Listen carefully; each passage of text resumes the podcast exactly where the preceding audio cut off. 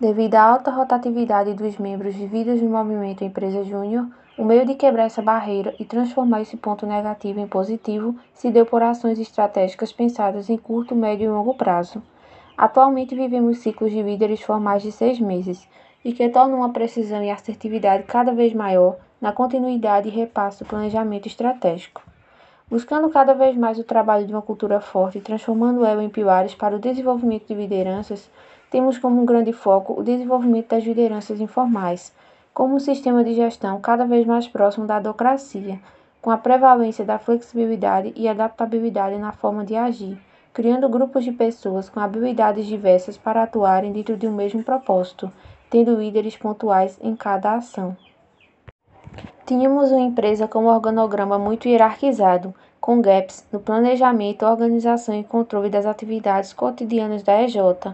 a empresa necessitava se reorganizar estruturalmente para otimizar os seus resultados e trazer uma cultura de donos e líderes inconformados com a situação atual e que entregassem o resultado de diretorias sem vacâncias em cada ciclo de gestão e de líderes com hard e soft skills desenvolvidas para cada área almejada. Diante da situação na qual a empresa se encontrava, foi percebido a necessidade de analisar a estrutura formal e identificar os pontos críticos que precisavam ser tratados. Nisso, vimos que a estrutura muito hierarquizada estava afastando as lideranças uma das outras, bem como dificultava a formação de novas lideranças, inclusive informais.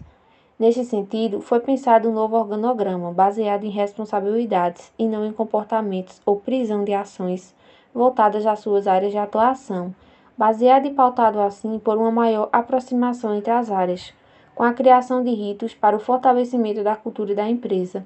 sendo eles a RG e a Assembleia Mensal, momentos em que todos os membros se fazem presentes, bem como a RD, reunião mensal da diretoria e cada área sendo responsável pela criação dos seus próprios ritos de acordo com as suas atividades. Assim, a atribuição de maiores responsabilidades para os membros, com o objetivo de instigar a liderança dos mesmos e a possibilidade de atuarem em conjunto, mediante projetos multidisciplinares, tornando possível a atuação em várias frentes diferentes.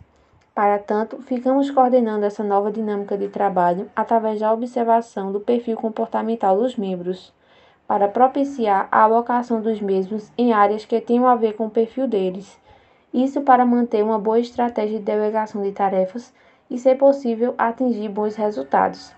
Ademais, foi e vem sendo estimulada a liberdade e autonomia das várias áreas da empresa, para que construam a sua dinâmica de trabalho da forma mais eficiente que julgue ser, pois acreditamos que o senso de pertencimento à empresa precisa ser vivenciado na prática do cotidiano.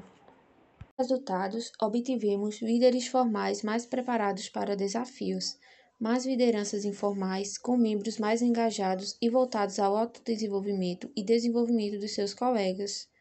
Hoje temos projetos desenvolvidos e liderados por consultores, muitas das vezes sem a necessidade de uma validação do diretor, por ele acabar envolvido diretamente também nesses mesmos projetos. Ou seja, vivenciamos na prática a flexibilidade de podermos contribuir em várias áreas e desenvolvermos os nossos membros amplamente, principalmente no que diz respeito à capacidade de liderança. Agimos em conformidade com o propósito do MEG de proporcionar muita vivência empresarial para os nossos membros.